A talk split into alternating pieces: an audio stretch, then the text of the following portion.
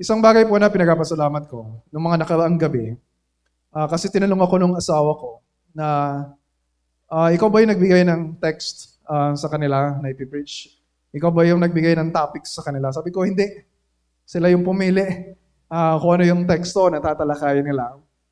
And um, I was surprised na buti walang magkakamuka na teksto ah, ang pinili nila. Pero okay lang. Kahit magkakamuka ng apat na araw, hindi naman talaga natin lubos na ah, maunawahan yung ah, yaman ng salita ng Panginoon. Pero andun yung yung mga passages na tinalakay natin. Nandun yung ah, beautiful balance ng ah, knowing yung Christmas story and knowing yung theology uh, ng Christmas story. And we need both. Kailangan natin pareho. Kasi yung mga tao ngayon, they're celebrating Christmas. Alam naman nila kung ah, bakit in a, in a surface level, alam nila kung bakit may Pasko. Alam nila yung story ng Christmas na tinatawag natin ng nativity na ang Panginoong Jesus ay isinilang ah, sa Bethlehem. People know that story. Alam yan ng mga bata. Pero more than knowing the story, ay mas kailangan nating malaman yung Christmas theology. Yun yung tinatawag nating incarnation. O yung anak ng Diyos ay nagkatawang tao. Kailangan maintindihan natin, no? hindi lang yung theological statement na yon, kundi yung sagot doon sa tanong na, bakit nga ang anak ng Diyos? Bakit ang Diyos ay nagkatawang tao? Bakit kailangan na siya ay magkatawang tao? Meron bang ibang paraan para um, para tayo ay maligtas? Of course, yung pinaka-concern natin dito is not just knowing yung theology. Yung prayer natin ay paniwalaan natin ito, panghawakan natin ito. Hindi lang for a season sa buhay natin, but hanggang sa dulo ng buhay natin.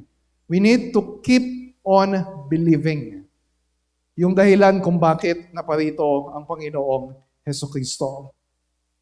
And so, kaya mahalaga na ang tingnan natin ngayon ay uh, yung uh, book of Hebrews. So bakit sa Hebrews yung uh, pinili ko na text? And I believe na God placed that desire in my heart uh, to preach uh, from this portion uh, of the Word of God. Dahil sa kabuuan ng Hebrews, ay tinatalakay dito kung ano-ano yung paraan o paano naging evident o kitang-kita yung supremacy of the Lord Jesus Christ over all. And as Christians, yun din yung main concern natin. Na manatili na si Kristo ay higit sa lahat. And we all know yung temptation. We all know yung distractions sa Christmas season na imbis na mailagay si Kristo sa posisyon na pinakadakila sa lahat, ay nalalagay siya sa, sa gilid o kaya nalalagay siya sa ilalim o kaya hindi na siya talaga napapansin. And so yung burden ng book of Hebrews, yung letter na ito, uh, specifically, uh, primarily sa mga Jewish Christians, ay panatilihin na si Kristo ang pinaka mataas uh, sa kanilang pananampalataya. And sa first two chapters, ay tinalakay dito yung kanyang supremacy sa lahat ng mga anghel. Sa chapter 1, pinakita niya dito na si Kristo ay higit na dakila sa lahat ng mga anghel dahil ang anak ng Diyos ay siyang mismong Diyos. So obviously, kapag siya ay Diyos, siya ay dakila sa mga anghel na nilikha ng Diyos. Pero sa chapter 2, and this is surprising para sa akin, and I believe magiging surprising din sa inyo, isang dahilan na binanggit niya kung bakit or isang evidence ng ang, ang uh, Panginoong Kristo ay higit na dakila kaysa sa mga anghel, hindi lang dahil sa kanyang pagka-Diyos, kundi dahil sa kanyang pagkatao. Bakit ko sinabi na siya ay surprising para sa atin? Kasi, obviously, when we talk about the divinity of Christ, obvious na nagpapakita yon na siya yung pinakadakila sa lahat. Pero kapag sasabihin mo na siya ay uh, nagkatawang tao, yes, in a way, he humbled himself. Ibinaba niya yung kanyang sarili. Pero yung burden ng uh, author ng Hebrews sa chapter 2 ay para sabihin na yung kanyang lubos or yung kanyang kabuuan ng kanyang pagkatao ay nagpapakita na siya ay higit na dakila rin kaysa sa mga anghel. And I will prove. And sasabihin ko sa inyo yung mga pruweba uh, kung bakit uh, yun yung kanyang uh, binanggit. And why is that important? Throughout the history of the church, lalo na dun sa earlier uh, era of the Christian church, kasi nagre-respond sila mga sa mga maling katuruan tungkol kay Kristo. Di ba napag-aralan natin sa, sa Apostles' Creed? Uh, when we talk about yung uh, pagka-Diyos ni Kristo, na mayroong mga maling katuruan na kumakalat ng panahon na yon. Halimbawa, yung turo ni uh, Arius, na nagsasabi na uh, si Kristo, bagamat siya ay uh, pinakamataas sa mga created beings, pero siya ay created being lang. And so, sobrang effort ang inexert ng mga church fathers natin ha, para ipagtanggol yung pagka-Diyos ni Kristo. He is fully God. And so, tama lang talaga na ipagtanggol natin yon hanggang ngayon. Pero isang magiging uh, epekto nito sa atin, if we focus so much do sa kanyang pagiging Diyos, baka makaligtaan natin na siya ay totoong tao rin. And yun yung, yun yung um, gusto ko na maging reflection natin ngayong gabi. Let us reflect on the full humanity of Christ. Pero syempre, minsan parang meron tayong reservation na baka akalain na iba. Ang paniniwala natin kay Kristo ay tao lang.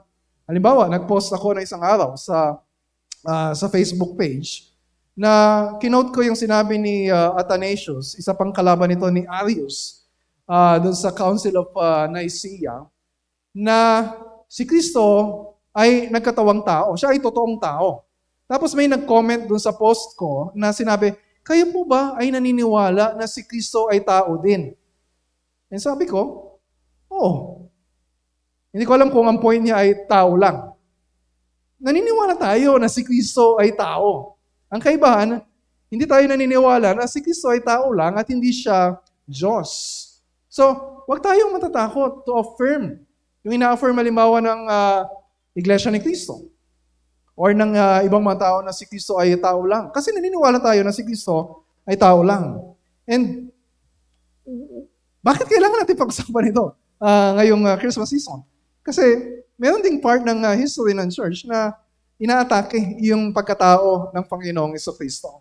Iba sinasabi nila, like yung mga Docetists, na nagmukhang tao lang si Kristo. Pero hindi siya totoong tao. Para makita natin, nagmukha, nag-anyong tao. Pero hindi siya totoong tao. Iba naman sinasabi, katulad nila Apollinaris, na si Kristo ay merong katawang tao. Pero hindi siya 100% man. Yung kanyang divinity ay dala-dala ng kanyang uh, katawan uh, bilang tao. So siguro half uh, half man. So God man siya, pero hindi fully God, uh, fully man.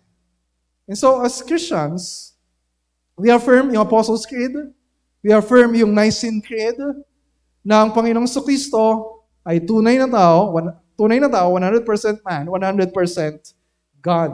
Of course, it's hard for us to fully grasp, paano mangyayari yun? Yung parang kung 50-50, mas madali pa sa atin kasi 50 plus 50, 100%. Pero kapag 100% plus 100%, tapos 100% pa rin, it's hard for us to grasp. Pero yun yung itinuturo sa atin ng salita ng Panginoon. So, why is it important for us? all throughout this message, yung burden ko, yung prayer ko, yung makita natin na in order for Jesus to be qualified or to be a perfect mediator, kailangan siya ay perfect God, perfectly divine, and perfectly human. Kapag hindi perfecto yung kanyang pagkatao, he cannot save us. So look at our passage. Sabi sa verse 14. Sabi sa verse 14, He himself likewise, dahil tayo ay merong laman at dugo, Ta- da- tayo ay totoong tao. Okay? Tingnan nga ninyo yung katabi ninyo. Ikaw ay totoong tao. Wala sa atin yung uh, half human, half alien. Dahil tayo ay totoong tao, He himself likewise partook of the same things. Nung siya ay nagkatawang tao, meron din siyang flesh and blood. And then verse 17, He had to be made like His brothers in every respect. Buong buo yung kanyang pagkatao. And that's beyond question. And then when we look at yung context in chapter 2, binanggit niya dito yung Psalm 8, di ba, what is man that you are mindful of him or the son of man that you care for him? Na sa context ng Psalm 8, ang tinutukoy doon, yung tao na nalilikha ng Diyos. Pero in-apply ito ng author ng Hebrews kay Kristo dahil siya rin ay tao, dahil siya rin ay son of man, at dahil siya yung tao, isang patunay na ito na siya ay higit na dakila kaysa sa mga anghel. Although it appears na medyo parang mas mababa tayo na uri ng nilalang kaysa sa mga angelic beings. Dahil sila ay heavenly beings, tayo ay earthly beings. And then first uh, John chapter 1 verse 14. Ito yung text ni uh, Jock uh, last uh, Tuesday. The word uh, last Friday, the word became flesh. First Timothy chapter 3 verse 16.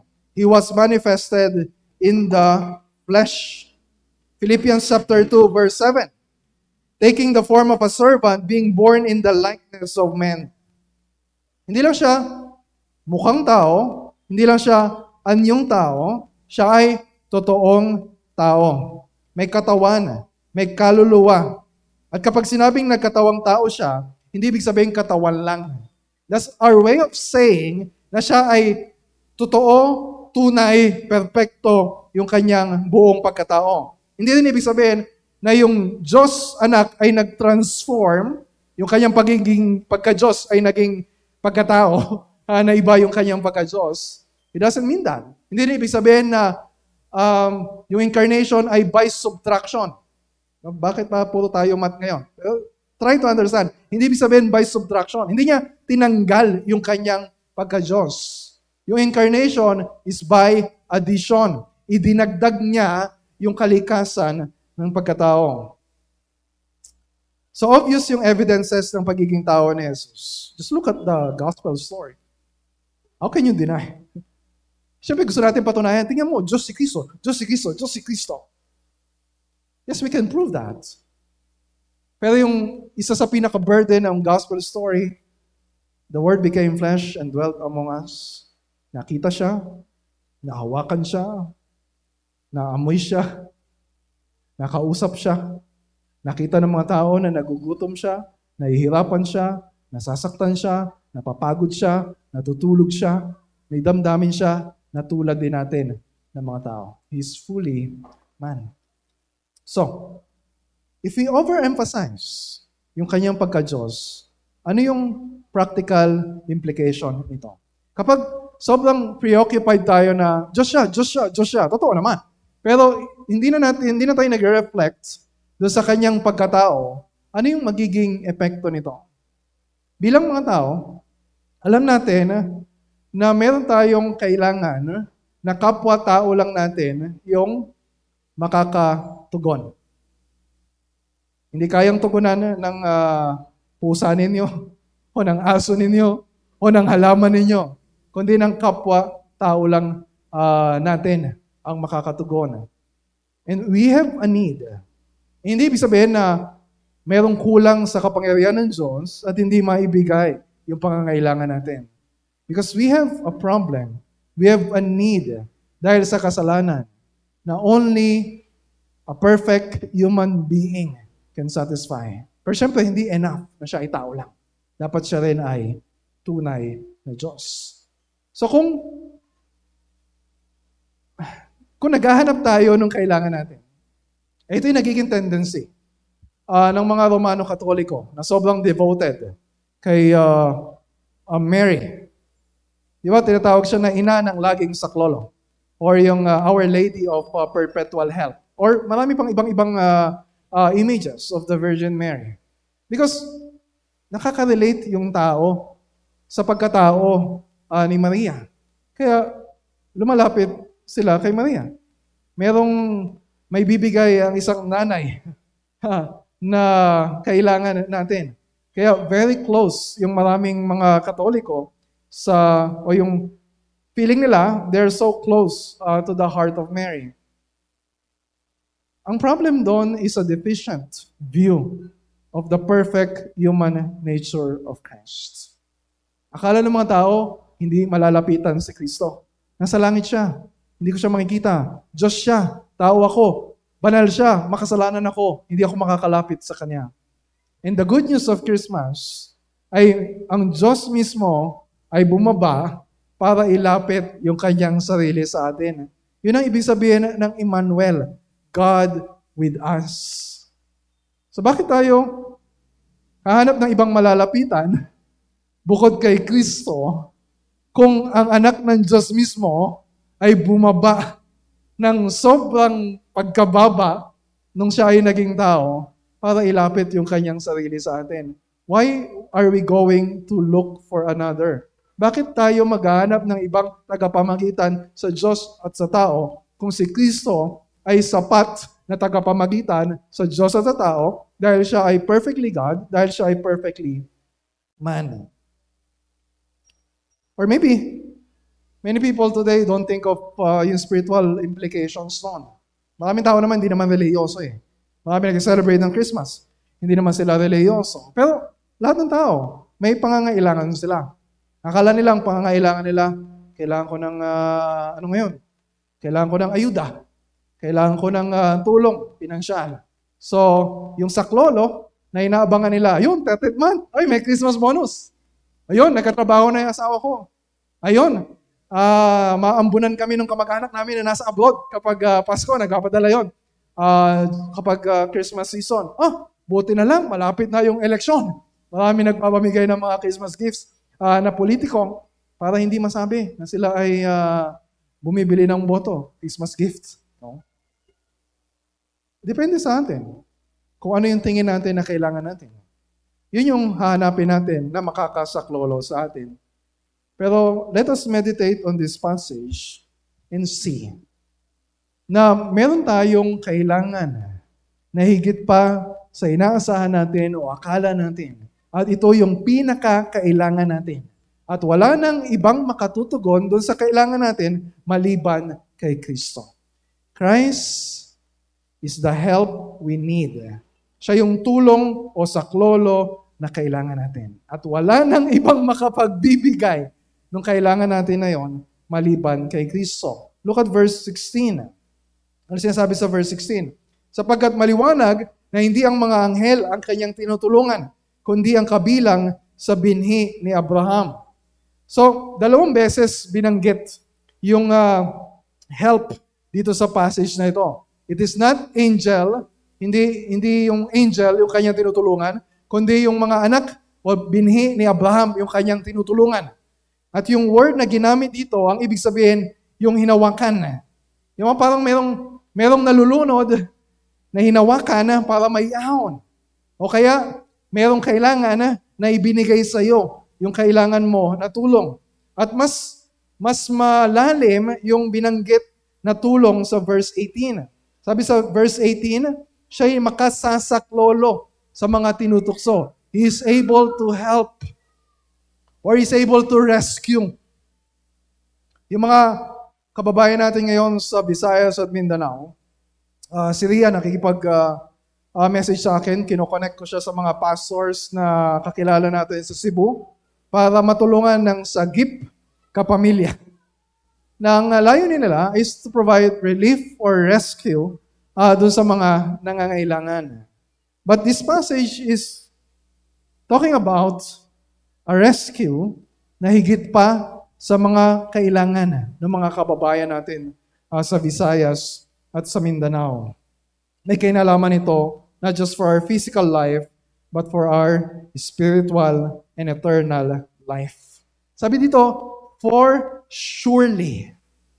Ito yung conviction Nung sumulat ng uh, letter uh, to the Hebrews, surely Gusto niya suportahan. Look at, ito yung verse 16.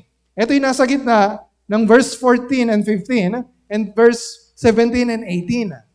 Na yung sinasabi niya sa verse 16 ay nagsusupport doon sa naunang two verses at nagsusupport doon sa sumunod na two verses. Na sinasabi niya, ito sa verse 14, di ba? Si Kristo nagkatawang tao. Tapos sa verse 17, si Kristo nagkatawang tao. Tapos ito yung tulong na ibinibigay niya sa atin, specifically. And then, ito yung conclusion niya, or ito yung general statement niya.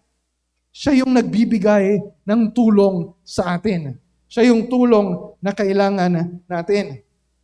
And sinabi niya, negatively, it is not angels that He helps.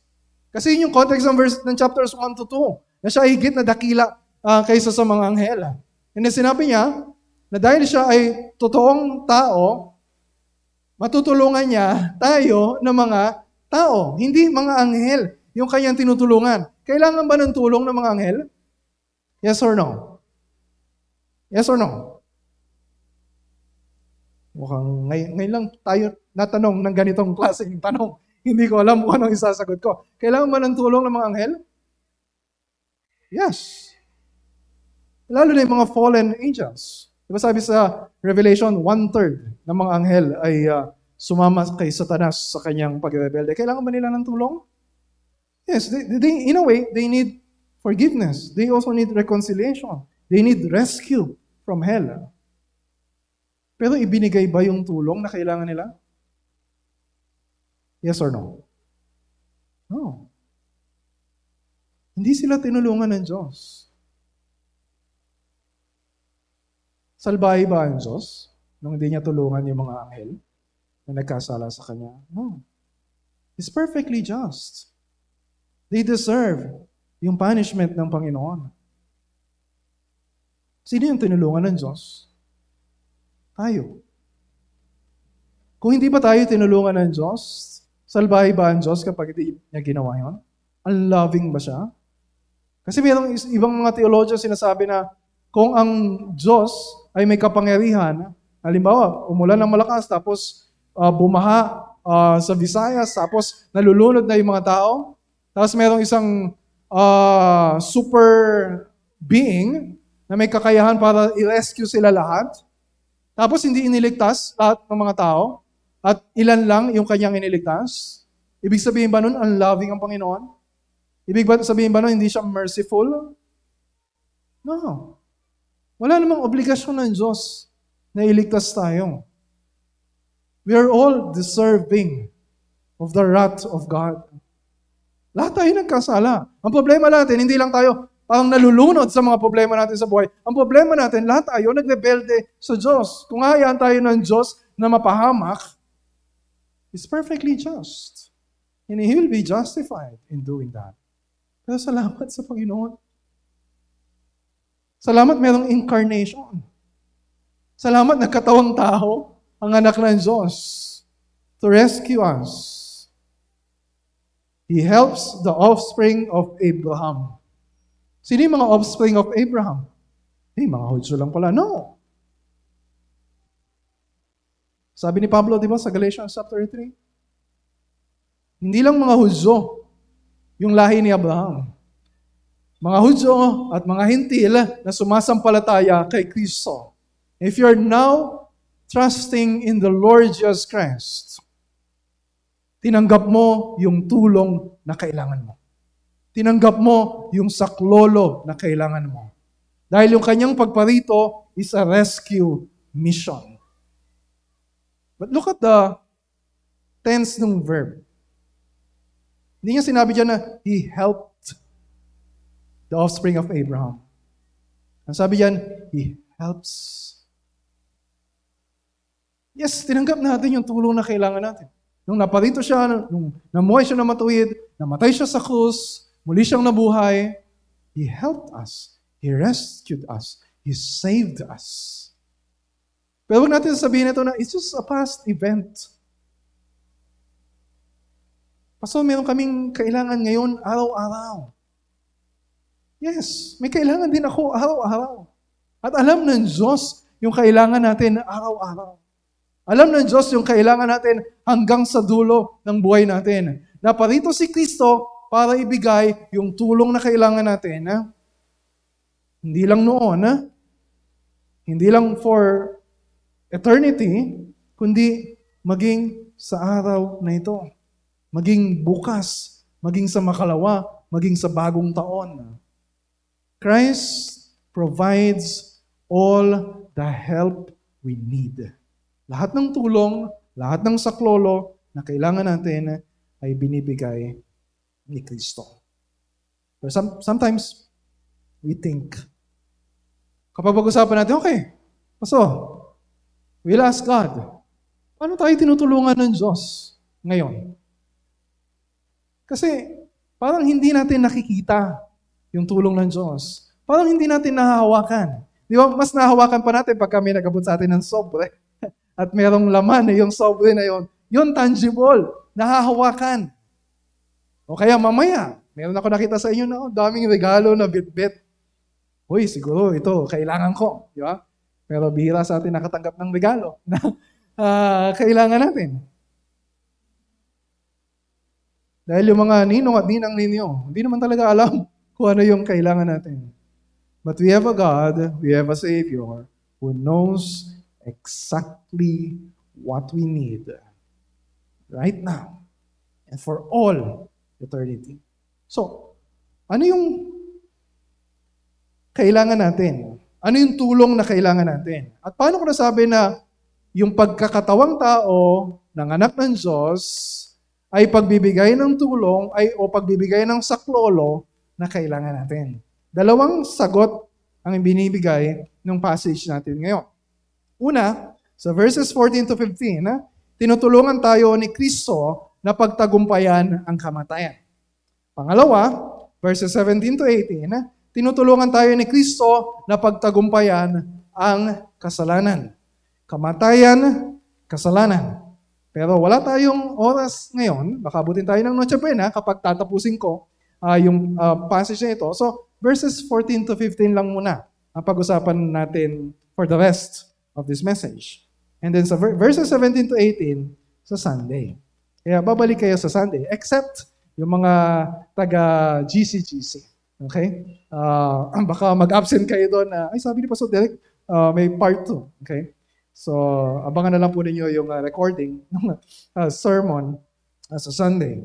Pero I hope and pray, of course, kahit 14, 15, 16, pag-aaralan natin ngayon. Kahit isang verse nga lang eh, katulad ng ginawa ni Joke uh, nung uh, Wednesday. Sapat ang salita ng Diyos kung ano yung kailangan natin ngayon. Okay? So, before we talk about 14 and 15, gusto ko lang uh, ipakita sa inyo kung ano yung connection ng kamatayan at kasalanan. Hindi pwedeng paghiwalayin nyo. Bakit? Alam naman natin yung Romans 3.23. Ang kabayaran ng kasalanan ay kamatayan. Merong kamatayan dahil merong kasalanan. At para masolusyonan yung kamatayan, kailangan masolusyonan yung kasalanan. Hindi pwedeng isa lang. Yung uh, tulong na kailangan natin na ipagkaloob ng Diyos yung tulong. Kailangan na, we need to get all the help we need. At yun lahat ay nanggagaling kay Kristo. At kailangan yung incarnation, yung pagkakatawang tao ng anak ng Diyos dahil sa kasalanan ng tao. Hindi lang para ipakita yung pagmamahal ng Diyos. Kasi iba, sobrang, uh, pag Christmas season, di ba, parang uh, sobrang nagiging sentimental na it's all about love, yung mga magkaaway, let's just love one another, kasi pinakita ng Diyos yung kanyang pag-ibig sa atin. Totoo naman, pinakita ng Diyos yung kanyang pag-ibig sa atin. Nung ibinigay niya yung kanyang nag-iisang anak, John 3.16. But it's not just about showing love. Kailangan magkatawang tao ang anak ng Diyos dahil kailangan yon dahil sa kasalanan natin. So anong pinapakita nito? Christmas is not just for remembering that God loves us. Di ba, isa kasi feeling natin, we are worthy of the love of God. Oh, mahal ako ng Diyos. Ang laki ng binigay niyang regalo sa akin. So, I must be very, very important sa Panginoon. No, no, no. Hindi yun ang ibig sabihin ng Christmas. Pinapaalala sa atin ng Christmas na tayo ay terribleng makasalanan. At wala nang ibang solusyon kundi ang pagbaba ng anak ng Diyos bilang tao. Hindi lang ito isang option. There's really no other way for us to be saved. There's re- really no other way for us to get right with God. Si Kristo lang, yung Diyos anak na nagkatawang tao, yun lang yung solusyon.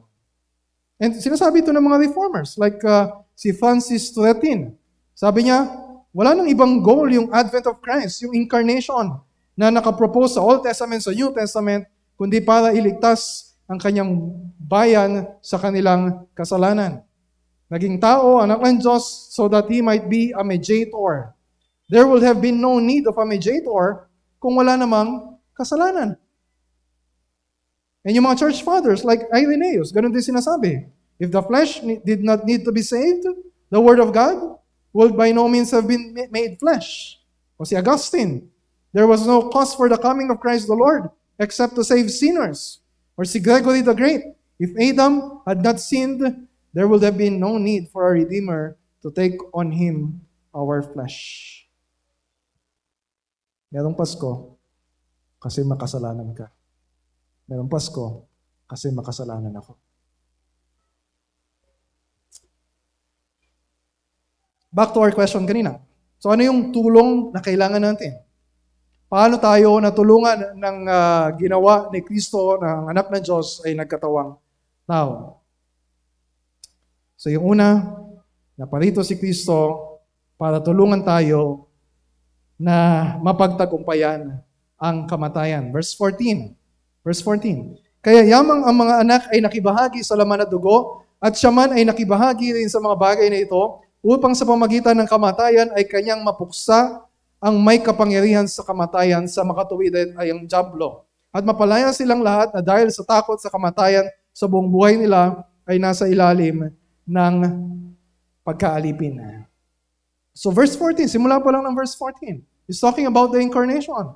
Tayo, we, we are the children of Abraham who put our trust in Christ. We have flesh and blood. Tayo ay totoong tao.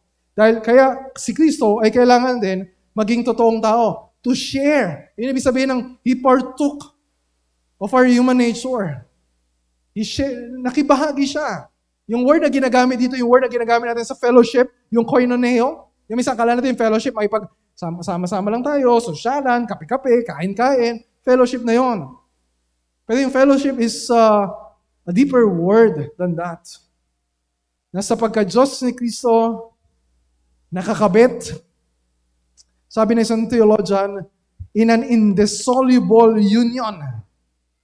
Nakakabit yung pagkatao sa pagka-Diyos ni Kristo. At kahit kailan, hindi na maghihiwala yung pagkatao niya sa pagka-Diyos. Ibig sabihin, it's not just during his time on earth, kundi hanggang ngayon na nasa langit siya, hanggang sa kanyang pagbabalik, magkadikit, magkasama yung kanyang pagkatao at pagka-Diyos. So anong dahilan? Bakit kailangan yon? Sinabi dito, to destroy the devil. Dahil ang Diablo ang may kapangyarihan sa kamatayan. So hindi natin pwedeng paghiwalayin ang gawa ng Diablo at ang kamatayan, to, to destroy the devil. Siya yung tinatawag na slanderer. Siya yung naninira, yung accuser sa mga anak ng Diyos. Tinatawag siya na Satan, ibig sabihin kalaban, kaaway, adversary. Sabi sa John 8:44, 44 siya ay murderer. Kaya sinabi dito na he, he, he was the one who has the power of death. Paano tayo pinapatay ng Diablo? Paano tayo pinapatay ng Diablo? Marami sa atin hindi naman natatakot sa Diablo eh. Diba kasi hindi naman natin siya nakikita. Kasi hindi naman natin siya natatamdaman. Maliban na lang kapag may tumatakot sa'yo. In a way, we don't fear the devil. Pero yun nga yung strategy niya eh. Hindi magpakita. Hindi magpahalata. So, anong ginagawa niya? Nagsisinungaling siya. At dahil sa mga kasinungalingan niya, na pinaniniwalaan natin na nahuhulog tayo sa kanyang tukso. At kapag nahulog tayo sa tukso, magkakasala tayo. At sinabi sa James chapter 1, na dahil sa kasalanan, yon ay nagbubunga ng kamatayan. Di ba yun ang nangyayari kay Dan siya kay Eva? Tinokso sila ng Diablo, nagsinungaling yung Diablo, naniwala sila, nagkasala sila, pumasok ang kamatayan. He has the power of death dahil sinungaling siya. Dahil sinungaling siya, kaya mamamatay tao siya. So we need help. At yung help na kailangan natin ay na kay Kristo. 1 John chapter 3 verse 8. Whoever makes a practice of sinning is of the devil.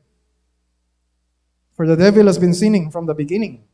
The reason the Son of God appeared was to destroy the works of the devil. Ang dahilan kung bakit naparito si Kristo ay para buksain ang gawa ng Diablo.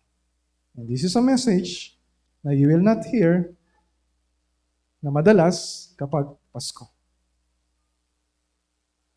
But that's the message of the incarnation. John chapter 10, verse 10. The thief comes only to steal and kill and destroy. I came that they may have life and have it abundantly. Di ba? Yung image natin na baby Jesus, gentle siya, parang inosente, silent night, holy night, kay tahimik ng paligid. And we don't realize na sa kanyang kapanganakan ay nakikipagdigma na siya sa Diablo. He came as a warrior king. Di ba yung sinabi na yun sa Genesis 3.15? Nung nagkasala yung tao, tapos yung promise ni God na ang uh, binhi ng babae at ang binhi ng ahas ay uh, mag-aaway. At sinabi na tutuklawin ng ahas ang sakong ng uh, anak ng babae, pero yung anak ng babae ay dudurugin yung kanyang ulo. Na parito si Kristo para durugin ang ulo ng Diablo. And that's good news for us. Dahil walang ibang makagagawa nun maliban kay Kristo. Walang ibang makagagapi ng kasinungalingan, kasinungalingan ng Diablo maliban sa kanya na nagsabi, I am the way, the truth, and the life. Walang makagagapi doon sa kamatayan at dulot ng kasalanan, maliban sa nagsabi na I am the bread of life. I am the resurrection and the life. Paano ginapi ni Kristo? Yung kamandag ng ahas. Nung siya ay namatay sa krus. Sabi sa Colossians 2:13 to 15, nung siya ay napako sa krus, yung mga kasalanan natin, binayaran, yung pagkakautan natin, binayaran. At dahil doon, Di ba? Pagka, ang tingin ng mga tao sa kanya, di ba? Umiiyak. Nakakaawa. Para siyang loser, para siyang failure, para siyang defeated. Hindi, hindi ganyan yung warrior king na magtatagumpay. Pero sa plano ng Diyos, yon exactly yung kailangan para durugin yung ulo ng ahas. It sounds ironic or counterintuitive ng kamatayan ng anak ng Diyos ang kailangan para gapiin ang kamatayan na hawak-hawak ng Diablo. Pero syempre, we know the story. Hindi siya nanatiling patay, siya ay muling nabuhay. So nagtagumpay si Kristo laban sa Diablo dahil siya ay nagtagumpay sa kasalanan. Dahil ang kabayaran ng kasalanan ay kamatayan, siya rin ay nagtagumpay sa kamatayan. Di ba sabi ni Paul sa 1 Corinthians chapter 15 sa dulo? O death, where is your sting? Wala nang kamandag yung kamatayan. Dahil inako na ni Kristo yung parusa para sa mga kasalanan natin. Wala nang kamandag ang kaaway natin. Wala na siyang kapangyarihan laban sa atin. May ginagawa pa rin siya para tuksuin tayo. May ginagawa pa rin siya para ibagsak tayo. Pero hindi siya magtatagumpay. Dahil siya ay talunan na. Dahil si Kristo ay nagtagumpay. Yes, He's the God of this world. He's the Prince of the power of the air. Pero we have Jesus. He's our warrior king and is more powerful. Naghihintay pa yung kanyang final destruction sa judgment. Ngayon, meron pa rin siyang kapangyarihan. Pero wala na siyang kapangyarihan laban sa mga anak ng Diyos. Totoo ba si Satanas? Yes or no? Yes. Pero, sobrang materialistic, sobrang secular ng mundo natin ngayon. We no longer believe. Maraming tao hindi na naniniwala na mayroong spirit world, na merong jablo, merong mga demonyo, merong mga anghel. Pero dahil totoo si Satanas, totoo yung problema natin dahil sa kanyang kapangyarihan. Totoo din yung tulong na tinanggap natin dahil si Kristo ay totoong nagkatawang tao. This is good news for us. So to destroy the power of the devil, and then pangalawang purpose na binabanggit dito, na may kinalaman pa rin sa kamatayan, to deliver us from fear of death. Look at verse 15. At mapalaya silang lahat na dahil sa takot sa kamatayan sa buong buhay nila ay nasa ilalim ng pagkaalipin. Pansinin niyo sinabi dito, hindi sinabi dito to destroy the power of death or to deliver us from death. Totoo naman yun. May pag-asa tayo kapag tayo ay namatay, magkakaroon tayo ng buhay na, may, may tayong buhay na walang hanggan. Dahil kay Kristo. Dahil siya ay namatay at muling nabuhay. And we believe that. Pero hindi yun ang tinutukoy dito. Ang tinutukoy dito, iniligtas tayo sa pagkakaalipin, sa takot, sa kamatayan. And we will not admit na takot tayo sa kamatayan. We will not admit na yung mga tao sa paligid natin ngayon, yung mga non-Christians, they will not admit na sila ay alipin sa takot sa kamatayan. Diba? Oh, wala nang COVID, COVID. Huwag na tayong mag-mask. Hindi na kami natatakot dyan. But people are just denying their fears. Di ba? Basta busy-busy lang tayo. Gawin baka yung sometimes Christmas season can serve as a distraction to deny our fear of death. Pero bakit tayo takot sa kamatayan? And I suspect all of us merong, in some sense, fear of death.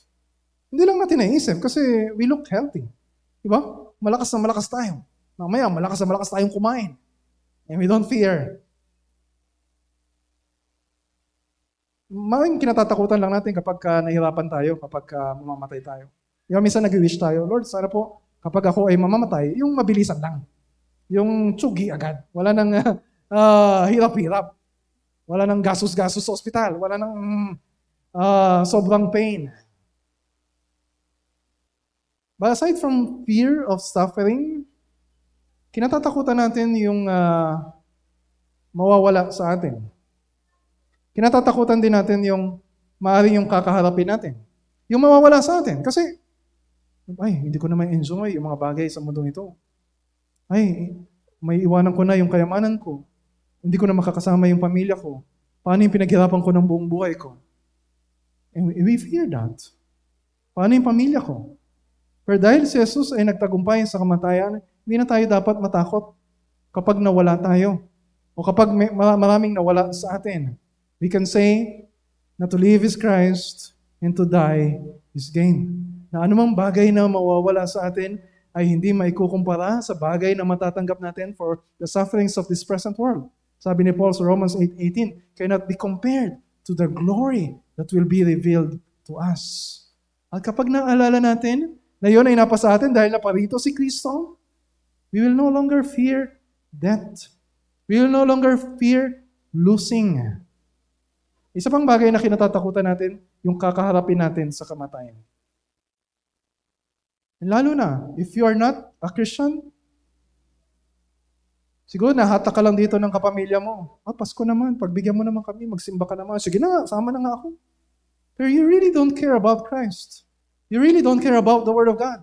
Hindi ko nga alam kung nakikinig ka ngayon.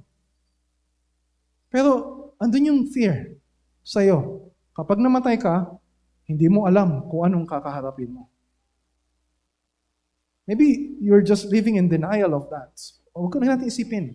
Mag-inuman na lang tayo. Di ba? Magpaka-busy na lang tayo. Mag-games-games na lang tayo.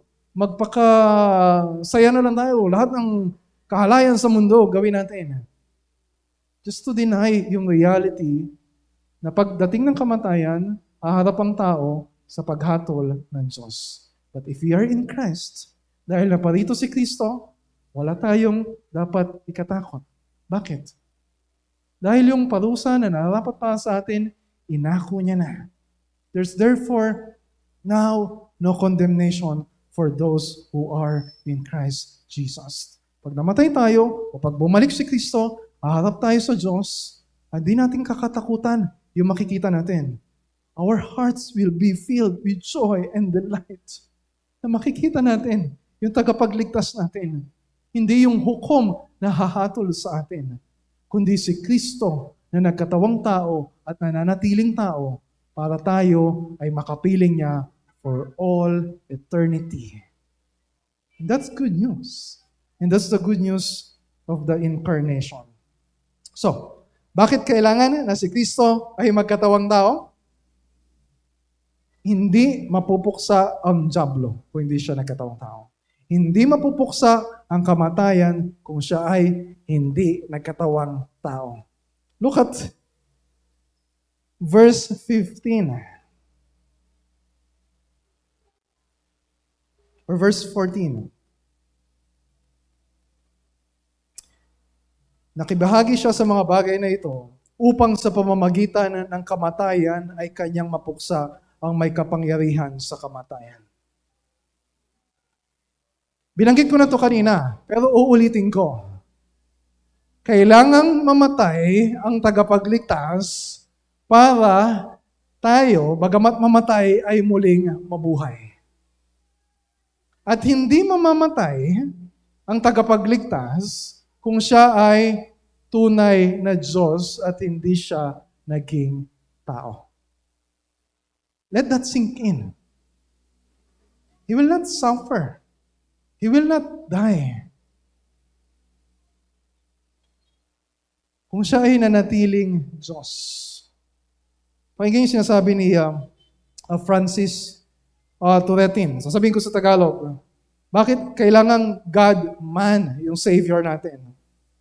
Yung pagliligtas ng Diyos sa atin ay hindi magagawa. Maliban na lang kung siya ay tunay na Diyos at tunay na tao. Our ought, ought to be God-man para ma-accomplish yung mga bagay na ito. Tao, para siya ay magdusa. Diyos, para ma-overcome niya yung pagdurusa na yon. Tao, para tanggapin niya yung parusa na narapat para sa atin. Kasi tao yung dapat parusahan. Diyos, para mapagtiisan yung bigat ng parusa ng Diyos. Tao para makamtan yung kaligtasan para sa atin sa pamagitan ng kanyang kamatayan. Diyos para ma-i-apply sa atin yung kaligtasan na yon by overcoming. Tao para mapasa atin. Diyos para mapasa atin yung, yung pagiging katulad niya sa pamagitan ng banal na Espiritu. Hindi kaya tayong iligtas ng tao lang o ng Diyos lang. Hindi magagawa yon. Kung siya ay Diyos lang, at hindi siya maaring mamatay, hindi pwedeng mamatay ang Diyos. At kung siya ay tao lang, hindi niya mapagtatagumpayan ang kamatayan. Kailangan siya ay tunay na Diyos, tunay na tao, at hindi mapaghiwala yung kanyang pagkatao at pagka-Diyos. Dahil wala nang nag-iisang paraan para tayo ay maligtas. So ano implication nun? We are in desperate need of help. Pero naparito si Kristo, inabot niya yung kanyang kamay sa atin para ibigay yung tulong at saklolo na kailangan natin. And so aminin mo na malaki ang pangangailangan mo. Aminin mo na kailangan mo yung pagliligtas ni Kristo. Aminin mo na natatakot ka. Aminin mo na natatakot ka na harapin kung ano mangyayari bukas. Alam mo, natatakot ka. Hindi mo alam kung ano mangyayari bukas. So we need to reflect this season. Jesus is all the help you need. Kaya sinabi doon sa next verse, yung passage natin, Hebrews chapter 3 verse 1, so, consider Jesus. Hindi ibig sabihin, bigyan mo naman ng konsiderasyon si Jesus ngayong Pasko. Hindi siya nagmamakaawa sa atin. Napansinin natin siya. Kapag hindi natin siya pinapansin, ibig sabihin, contemplate Jesus. Fix your eyes on Jesus. Hebrews chapter 12 verse 2. Ibig sabihin, Isipin mo, wala ka namang ibang kailangan eh. Hindi naman kalugihan ng Diyos kung babaliwalain mo siya ngayon eh. Wala namang mawawala kay Kristo kung hindi mo siya kikilalanin. Ikaw ang may kailangan sa Kanya. Ibinigay niyo sa iyo kung ano yung kailangan mo. So fix your eyes on Jesus. Huwag mong gawing distractions yung mga ginagawa natin kapag kapaskuhan. Para kalimutan yung problema mo, Yung mga temptations na kinakaharap mo o yung takot mo. What we need to do is to fix our eyes on Jesus. Dahil wala namang ibang nakapagbigay ng tulong na kailangan natin malibang sa Kanya at wala namang ibang makapagbibigay ng tulong na kailangan natin hanggang sa katapusan ng buhay natin maliban sa Kanya. Dahil simula ng nagkatawang tao ang anak ng Diyos, siya ay nanatiling tao at mananatiling tao na katulad natin for all eternity. Let's pray.